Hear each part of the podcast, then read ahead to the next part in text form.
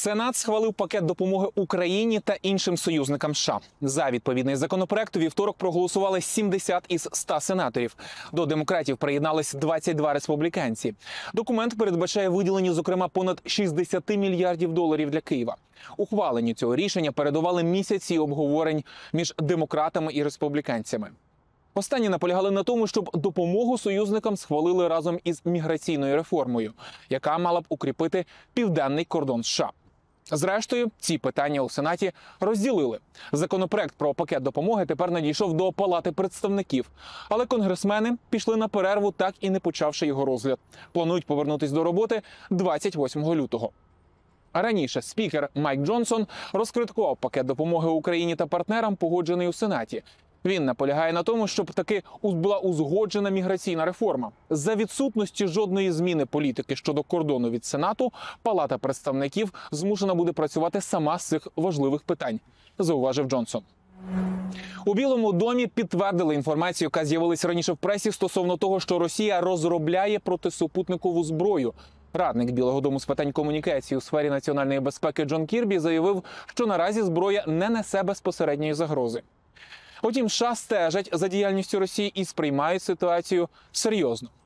Адже потенційно пошкодження супутникового зв'язку вплине на комунікацію і логістику по всій планеті. Видання ABC News раніше оприлюднило інформацію про те, що мова йде про розміщення Росії у космосі ядерної зброї. Джон Кірбі відмовився коментувати, чи так це насправді.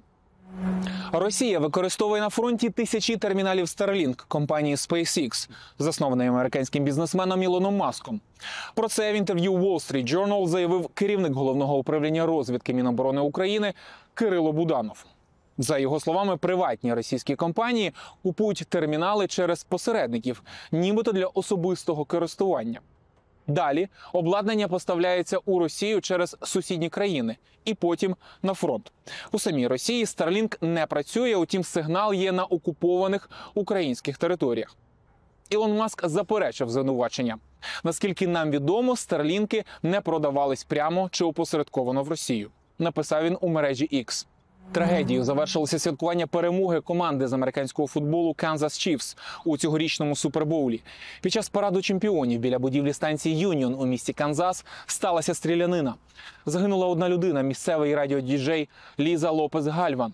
Ще 22 людей зазнали поранень. Серед постраждалих є діти. Поліція прозвітувала про двох затриманих підозрюваних. Причиною стрілянини, як кажуть правоохоронці, стала суперечка.